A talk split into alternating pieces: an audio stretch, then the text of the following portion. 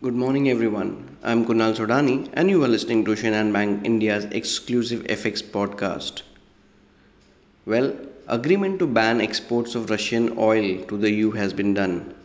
This immediately covers more than two thirds of oil imports from Russia, cutting a huge source of financing for its war machine. It is a part of a sixth package of sanctions approved at a summit in Brussels, where all 27 states have agreed on.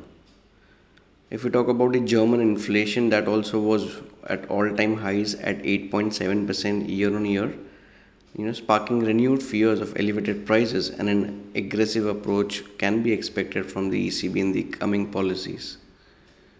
We had the Fed Governor Christopher Waller. He said that the US Federal Reserve should be prepared to raise interest rates by half a percent point at every meeting from now on until inflation is decisively curbed. On the other hand, China reported the fewest coronavirus cases in almost three months. Shanghai and Beijing are preparing to ease some strict measures, moving to stimulate the economy. Canada's current account was also, you know, in surplus, we're swinging from a revised 133 Canadian dollar to 5 billion dollar Canadian dollar. It was the widest surplus since the second quarter of 2008.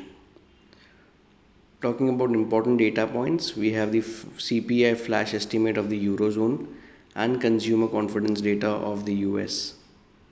Talking about dollar rupee, well, dollar index is still below 102 mark but not breaking a crucial support of 101.40. Brent crude prices almost touching 122 dollars per barrel. Well, that again poses a risk because of the embargo, you know, the oil ban so that poses a risk on the rupee. Thus, dollar rupee still may consolidate for some more time between the range of 77.40 on the lower end, while 77, 75, 80 on the right side. That's all from my side, friends. Thank you so much, everyone. Wish you all a very beautiful day.